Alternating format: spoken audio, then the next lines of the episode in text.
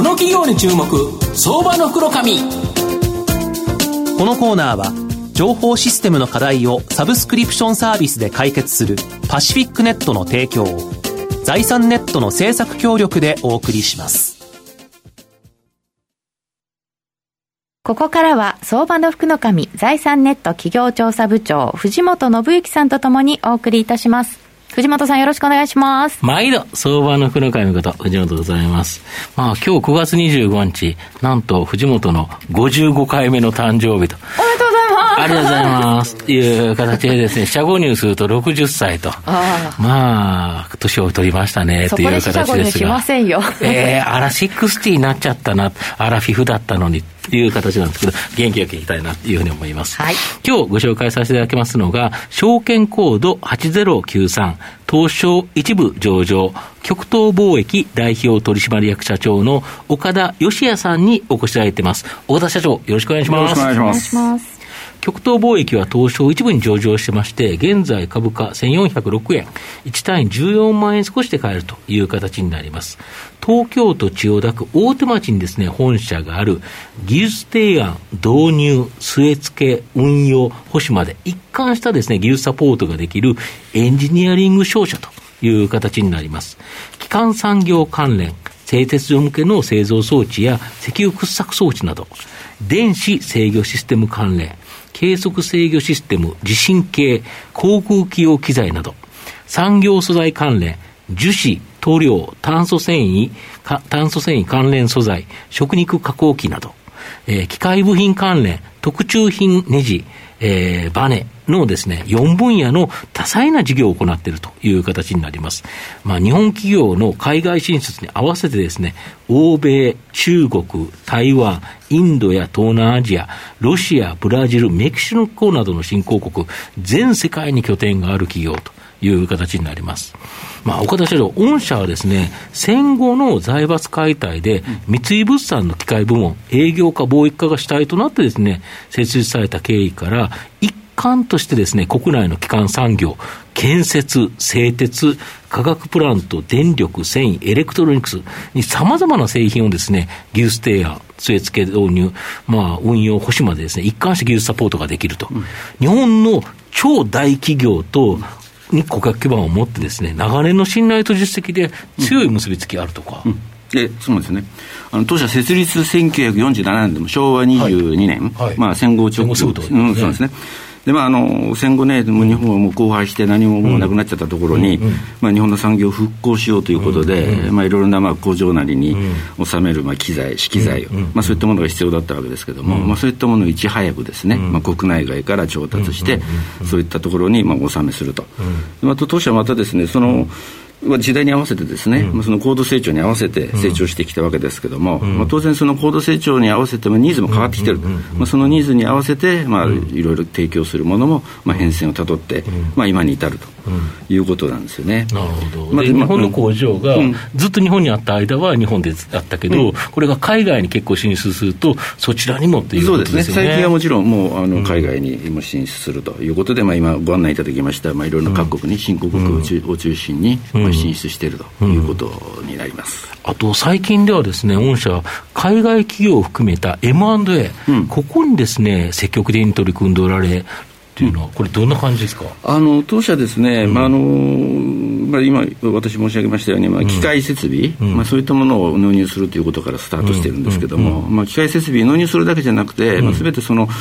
終点調整、まあ、お客様が望むような形にするまで、まあ、面倒見させていただいて、うん、まあ、だから非常にそのお客様からの信頼が高いということは言えるんですけれども、うん、まあ、以前はまあ全部自前の技術でやってたんですけれども、まあ、最近、その時代の変遷といいますかね、まあ、あの最近あのなんていうんですかね、えーとまあ、産業構造も複雑化して、まあ、ニーズも非常に多様化してきて、なかなか自前の技術ではね、やりづらいと、まあ、そういった面では、まあ、予想の技術といいますかね、まあ、その時間を買うと。買うということで、技術のある会社を買収してそうですね、M&A で、まあ、技術のある会社、うん、まあ、そういう戦略を取りつつですね、うん、まあ、進めているということで、まあ、少し子会社も増えてきているということになります。でやっぱりこれ、今の状態だと聞かなきゃいけないかと思うんですけど、コロナショック、かなりですね、やはり御社も影響あったかと思うんですけど、これ、どんなもんですか？そうですね、あのまあ、まさにね、まあ、今まださなかですけれども、まあ、残念ながら当社はですね、まあ、そのコロナ禍で特需があったっていう事業っていうのはあまり多くないんですよ。まあ、今あの申し上げましたように、その国内に基幹産業に関連する、まあ、事業が多いものでですね、まあ、そういった面では、まあ、全体的にちょっと今は元気がないっていうのが、まあ、実情なんですけれども、一方で、まあ、自動車ですとかね、まあ、その他その製鉄とかも少しずつその、復活してね、復活の兆しが見えてきていましたので、まあ、来年度あたりにはまた元の軌道に戻るというふうに今、捉えているんですけどね。なるほど、あと、御社はですね、本当にニッチな分野なんですけど、販売シェアの高いですね、製品サービス、これが数多くあるそうなんですけど、具体的にですね、今後、大きな成長が期待できそうな、この製品サービス、いくつかちょっと教えていただけますでしょうか？はいあのこれはですね、まあ、あの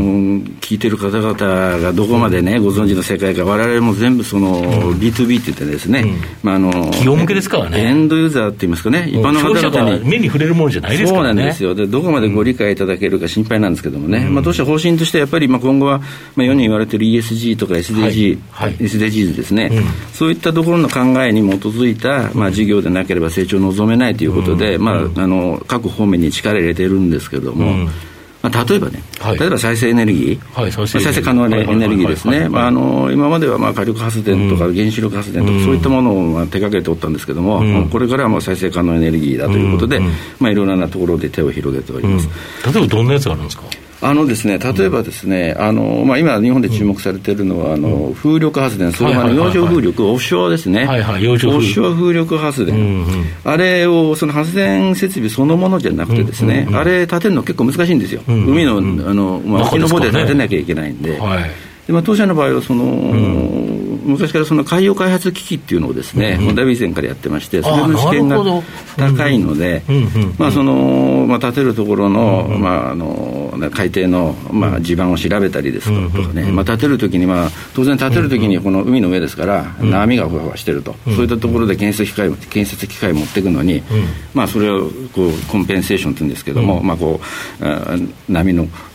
動きを制御しながらとか、そういう特殊な機器っていうのがですね、まあ、ありましてですね、そういったもののニーズは非常に高まっておりましてですね、まあ、そういったものを今、えー、注力しているといったところですね、その他には何か特殊なえっ、とですね、まあ、あのこれもいろいろあるんですけどね、まあ、例えばね、まあ、欧州ではですね、あの自動車これのですかね、公共用のあの乗り合いバスなんですけどもね、まあ、路線バス、うん、それ用の電池事業っていうのがですね、伸びてきましてですね。ロシアかどっかそうですね。はい。やっぱりそういった面では、もうあのディーゼル車から電気の方に、モーシの方がもう早く変わりつつありますので、まあ、その電池の事業ですとか、まあ、車関係でいうと、まあ、最近話題になってますけど、燃料電池、はいはいはい、燃料電池も、まあ、ここのところ、国内でもだいぶ話題になってますけれども、ね。はい、当時、昔からね、あの炭素繊維の草分けなんですよ。またその炭素繊維を使ってですね、その燃料電池のその燃料をこう貯めるタンクっていうのは、あれも、あのかなり強度の高いもので。そうですよね、これ、水素を入れてるわけだから、ねうん、要は爆発しちゃうと大変なことだ。そうなんですそうなんです。圧力が圧力が強烈にかかるんですよね、えー、そういったものの、まあ、成形する設備ですとか、レスイストステーション用ですとかね、そのところも、まあ、そういう炭素繊維を使ってたといったところで、うん、まあ、知見があって、まあ、力を入れていると。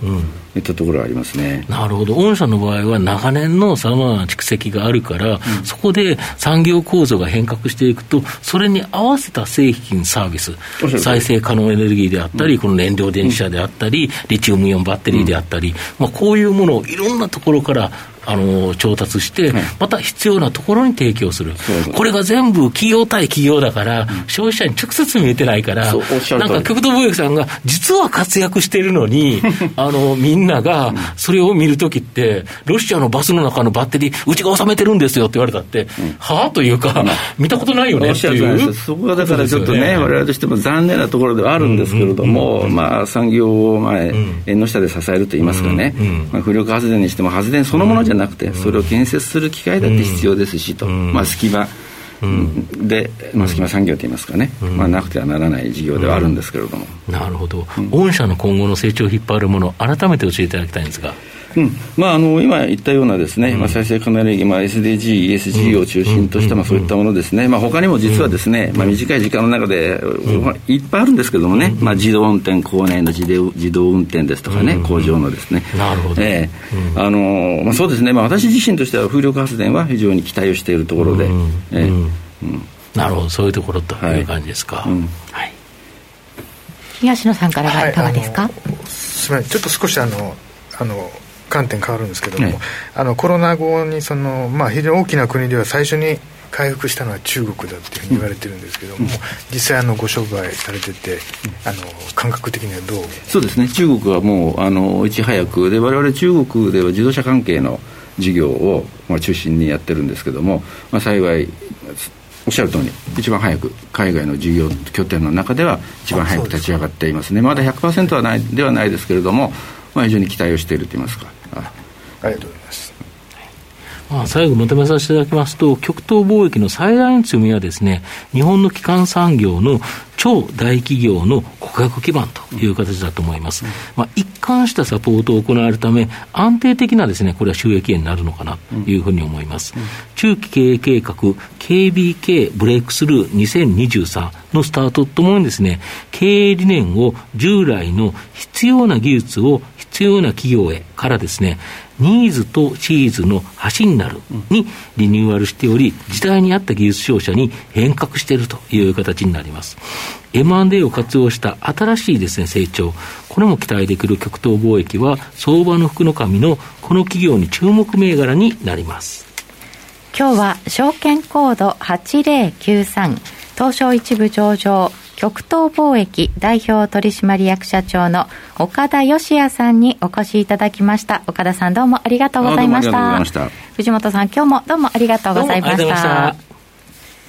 IT の活用と働き方改革導入は企業の生命線。東証2部証券コード3021パシフィックネットはノート PC、SIM の調達からコミュニケーションツールの設定まで企業のテレワーク導入をサブスクリプション型サービスでサポートする信頼のパートナーです。取引実績1万社を超える IT サービス企業、東証2部証券コード3021パシフィックネットにご注目ください。この企業に注目、相場の福の神。このコーナーは情報システムの課題をサブスクリプションサービスで解決するパシフィックネットの提供財産ネットの政策協力でお送りしました。